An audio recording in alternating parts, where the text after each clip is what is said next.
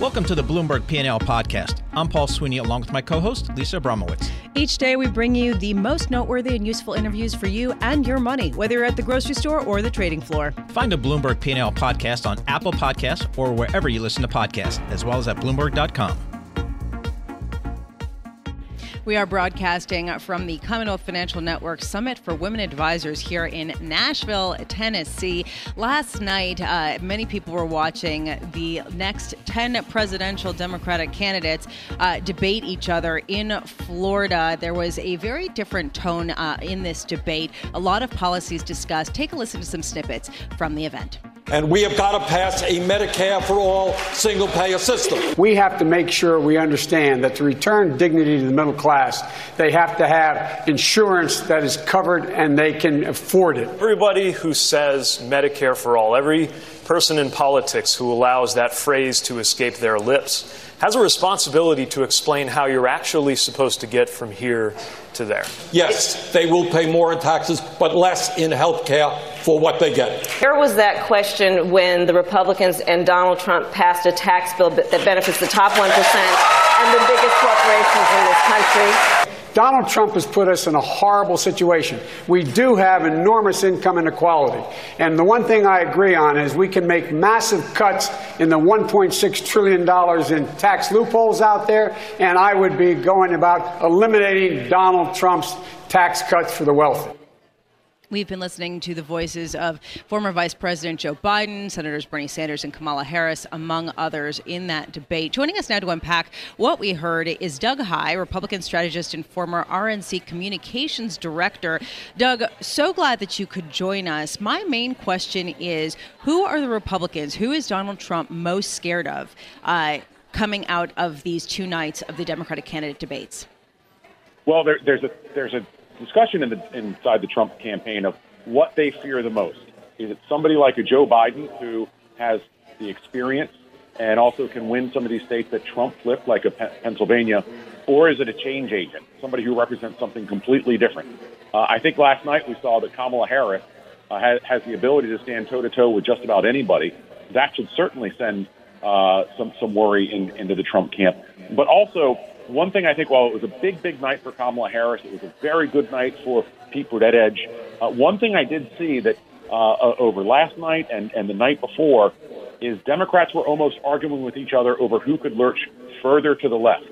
Um, and that is a, a, a ground that Republicans want to campaign on. Uh, that is exactly the contrast that the Trump campaign would love to campaign on, regardless of who that nominee is. And that's something Democrats need to be careful of. So, Doug, that's exactly where I wanted to go. Um, you know, my question, I guess, is you know, I think at these primary, at these early debates, um, you know, we'll probably see a lot of candidates try to, you know, kind of push to the left. But when push comes to shove, when we get to the general election, do you expect the Democrats to put up a centrist or maybe something a little bit more left of that? Well, I think at this point we defined centrist. this is true to some extent with Republicans as well. We define centrist as to who sounds reasonable much less what the policies are. So Pete Buttigieg, I would say his policies are uniformly in line with where Democrats are, but he doesn't talk like a typical politician. He sounds like somebody from Indiana. He sounds like somebody who's more of a centrist. That's that's a great attribute to have. But the policies that every Democrat last night, uh, basically all of them, and, and the night before, uh, lined up on, were all almost exactly in accordance with each other. And what we see, healthcare being one good example, is Democrats, where it was a real asset to them in 2018 in the election, have moved very far from where they were on election day 2018, which wasn't that long ago. And if that continues, it sets the Democrat up, uh, whomever that may be, uh, for a contrast that the Trump campaign would love to have. You know, Doug, I'm actually surprised to hear you saying that this was a competition to just move the furthest to the left, because I actually was surprised that it was not more that way. Uh, and I was surprised that a number of candidates, uh, potential candidates, came out and said, you know what, we don't think that a single payer healthcare system where you can't have your own insurance will work. And that's not what it's looked like uh, in places like Canada or in Europe. And, you know, trying to make an argument for a more sustainable type of program. So, what exactly are you pointing to that was more left leaning than you thought uh, and more of a consensus throughout? Well, on, on health care, uh, certainly there was some talk of whether or not people would be able to, to keep their insurance plan. Obviously, if you like your plan, you can keep it with something Obama ran on and then couldn't deliver on. There was some dissension there, but they have moved further to the left there. Also, immigration, where every hand went up on decriminalizing the border. That is a fight that Donald Trump wants to have uh, regardless of what's going on at the border right now. And I would say, you know, as a Republican, it's a crisis and it's terrible. The conditions that we're seeing for kids and what's happening with families is terrible. Politically, this is a fight that's a very comfortable one for Donald Trump to have uh, when every Democrat raised their hand and said, we want to decriminalize crossing the border. That's the fight Donald Trump won. So, Doug, it's, it's interesting. Do you expect coming out of this huge field of Democratic uh, candidates, uh, you know, a Bill Clinton type of candidate, a, Barack Obama to, you know, to come out of nowhere and really take the lead. Do you think there's possibility of that happening this year? We have so many to choose from. Well, I think what we'll see is, is a winnowing, and the, the threshold for the next debate will be higher. So we're uh, fortunately not going to see, you know, a Marianne Williamson or an Andrew Yang in the next debate, most likely. So we'll get more substance from Biden, from Warren, who had a good night two nights ago. I think the problem for Elizabeth Warren was she was the first night, not the second night, and has kind of been lost in the conversation. Clearly, Kamala Harris is a star that shouldn't have surprised anyone, and she'll do well in further debates. And again, I wouldn't forget Cory Booker and Pete Buttigieg, who don't talk typically like politicians do. When uh, when Pete talks like a Midwesterner and a, a mayor, somebody who does things, or in his case, accepts responsibility for when he wasn't able to do something, which politicians really don't do very often. Or when Cory Booker talks about living in a community of color. A lot of politicians don't know that world and certainly don't talk about it. That gives them an opportunity to communicate in a very different way. So, uh, Doug, since you are a Republican strategist and a former RNC communications director, I'm wondering whether there has been less or more support among Republicans recently for President Trump heading into this 2020 election cycle uh, based on the tariffs and some of the trade talk, because uh, tariffs have traditionally been not in the playbook of Republican economics. Yeah, and I know from watching Bloomberg, tariffs are a major part of the conversation. And it, I'm going to be in Iowa in a few weeks, and I can't wait to hear on the ground what the conversation on tariffs is when I'm in Iowa. Clearly, it, it's having a negative impact. That is a very important state for Donald Trump. I don't think it will erode his base, uh, but certainly those who maybe were Obama voters in, in Iowa in the past and then flipped for Trump, that's a place where, where you're going to look and, and see how are those voters looking at this now, where they like the fact that Donald Trump is taking a fight um, to China, for instance, um, where other presidents haven't, but the effect that those are having uh, are, are having real impacts on their day-to-day life. Being from North Carolina, I know I could have that same conversation about uh, sweet potatoes all day long. Doug Heye, thank you so much uh, for being with us. We really appreciate your insights. Doug Heye is a Republican strategist, former RNC communications director, uh, director and sweet potato aficionado, heading to Iowa to get the pulse on the ground, talking about the Democratic debate.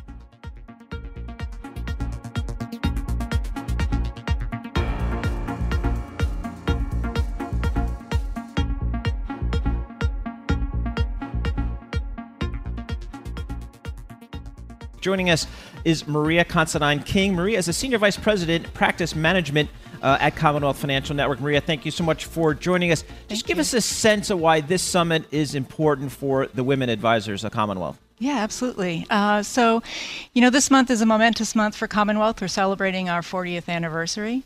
And ever since we've been founded, we have had this vision. Joe Deitches has a vision that this is a place where everyone can thrive. And that is what we have striven for for all, the, all these years. And so, in order to strive, people need to be able to have a community that is supportive of them, that allows them to sort of explore who they are, uh, understand what is, what is possible for them, and help them to move forward. And for women advisors at Commonwealth, who are about 20% of the field, it's been hard for them to just know who their peer group is. When we go to our national conferences and other events, it's predominantly male. And so it's hard for them to just know who, who those people are. So events like this allow them to literally set eyes on one another and recognize you are my peer, you are my colleague. And so it takes, it levels the field right out of the gate. Um, and then it also provides them with an opportunity to find their own voice, to find their commonalities, to, to share how they can help one another, what has been successful for them. Um, not only for the women who are here today, but also to establish a community and a dialogue that attracts women to come to our community in the future. Um, and it's not just about women, really, right? This is about diversity overall. So hopefully, by providing a community and creating a community that lifts up women, we are creating a community that lifts up everybody um, and is an attractive place for people to be. You said about 20% of the field. I know that Commonwealth uh, works with almost 2,000 independent financial advisors. Yes. Uh, why is only 20% of that total female? That's a great question, uh, and it, it's it's a needle that hasn't moved a whole lot over the years. Um, and I think there are a few reasons for that. I think you know younger women coming up, I don't think they sort of see this industry. I, I don't think it's very visible to them when they think about a career in finance. Uh, they're often thinking about a career in investment banking uh, or something on Wall Street that that conveys a lifestyle that might not be conducive to them having a family of their own or a life of their own or just whatever they want their life to be. Uh, so I, I, think that we're not visible as an industry. So I think it's important for the women advisors who are here today to start making themselves more visible and start getting out in their in their communities to, to show them what is possible within the wealth advisory field, um, and that it's a great field and it's a great career for, for women to have and to explore. So I think we've got a visibility issue, um, certainly. Um, and then I think on the independent side, I think young women sometimes aren't all that encouraged to take risks. And so if you're going to be an independent advisor, you're going to be an entrepreneur, you're going to be a business owner, it's a lot of responsibility. It's a great commitment. Um, there's a lot of potential there. Uh, but I think some younger women may not feel fully supported in being able to take that step and take that leap.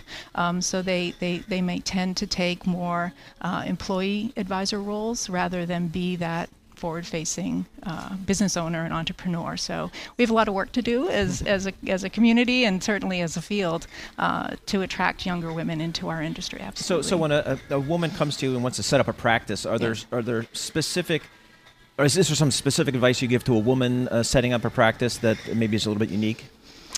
I was intrigued to hear that question um, because I think you know business principles are business principles, and yep. I think they're they're the same whether it's it's a man or a woman. It does, doesn't doesn't matter. What I think is different is is the adoption and the implementation rate between men and women. And this is entirely my perspective. So you mm-hmm. might talk to a colleague who disagrees, but uh, when I work with women advisors they tend to implement. Like when we have a consulting engagement with them, we come up with their strategies and their tactics. They they implement and they report back and they're telling me what their successes are and what their challenges are. With men, they they, they may do that, um, but they may hold back a bit and may sort of vet it against a number of other ideas and look look for other information. And so there there, there seems to be a faster adoption rate among women for basic business principles and mm-hmm. establishing their practice in an effective way. So when it comes to the business opportunity for women, uh, I've seen some statistics around the amount of wealth that women are actually accumulating mm. and are mm. in a position of power over money in a way uh, that they really haven't been historically on a proportional basis, uh, especially as they live longer. And so I'm trying to figure out whether women uh, tend to work with female ad- financial advisors more often than men. In other words, is this a sort of uh, you know select group mm. that has a specific pitch mm-hmm. right now at a time of growing financial uh, prowess among women? I think they certainly do have that have that advantage uh, to leverage, um, and they, they certainly can, and they and many of them are. I think that women who are new to wealth or have accumulated a lot of wealth, many of them talk of feeling more comfortable talking with a woman about their financial cir- circumstance, and part of that is sort of the, the, the history of, of, a bit of gender bias that, that has happened between advisors and clients, where advisors don't always recognize the woman as a decision maker, and they tend to direct their information and questions to the man the relationship. And so I do think women advisors have um, a great advantage in being able to attract women advisors and women, excuse me, women clients of wealth. Um, and I, I believe, and, and my impression is that that is happening with, with greater and greater frequency, yes. Thank you so much for being with us and for having for us here. Me. Maria Considine King, Senior Vice President of Practice Management at Commonwealth Financial Network. Uh, she is the one who organized this, the uh, Commonwealth Financial Network's ah. uh, Summit for Women Advisors. Thanks it is for having the us. first of its kind, and it is a really interesting area, this whole idea of how do you end up uh, diversifying fields that historically have been dominated by one group. How do you do that? What are the barriers? something, it's a complicated question question that's facing the entire financial world right now. Right, financial services in, in general. Yeah. yeah, it's been an issue, yes.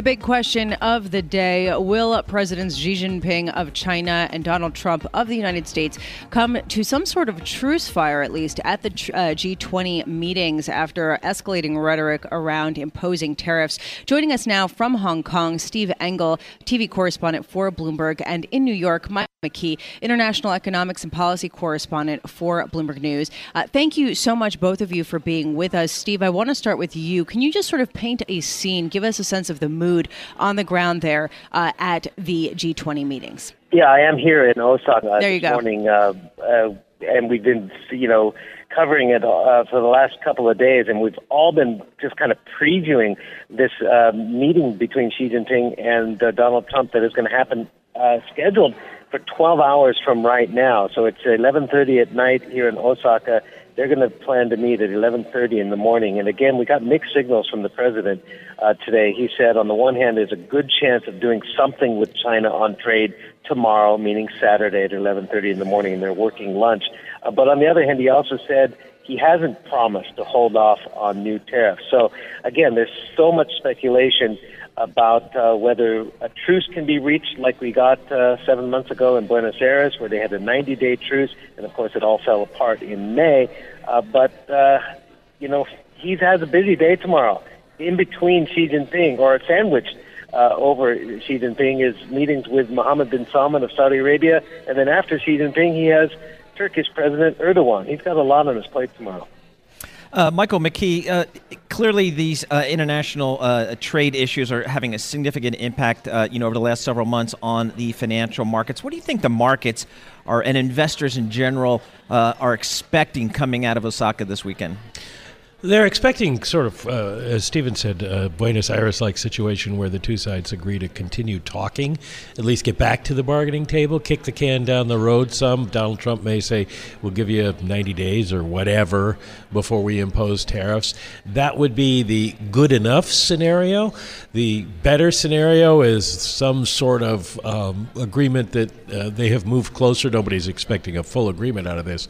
Uh, the obviously terrible uh, prospect is that they don't reach any kind of agreement to continue talking, and the president comes out and says, uh, "I'm going to impose tariffs." He he can't do it yet. They're not ready. They haven't finished the bureaucratic paperwork, but he could set a date sometime later in July uh, to do that.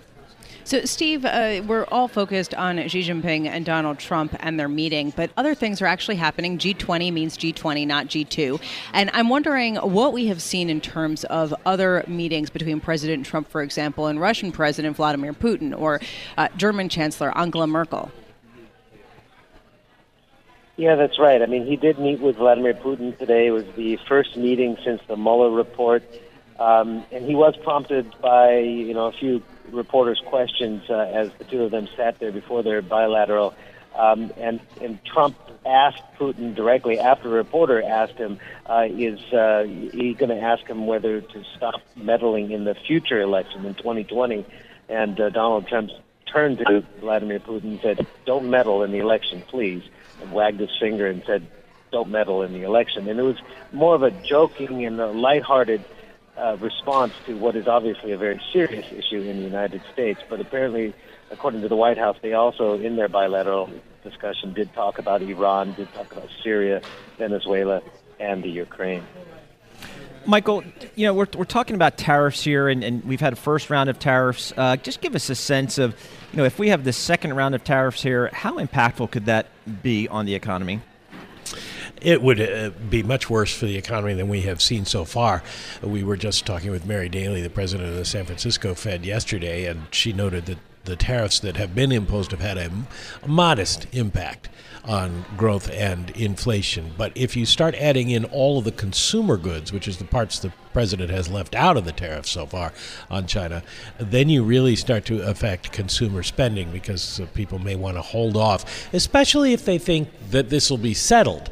Uh, why buy an expensive good today if you think the price will go down tomorrow? And we're at the end of a uh, a long expansion, and people have bought a lot of stuff. So they may say, you know, I, I can wait on that new iPad uh, rather than pay a ten or twenty five percent premium on it, and that would not be good for the economy. We've already seen Yep. business spending stop. Now uh, the consumer is threatened. Exactly. So uh, we'll certainly keep an eye on this over the weekend. Bloomberg's Mike McKee, international economics and policy correspondent, and Steve Engle, TV correspondent uh, for Bloomberg in Osaka at the G20.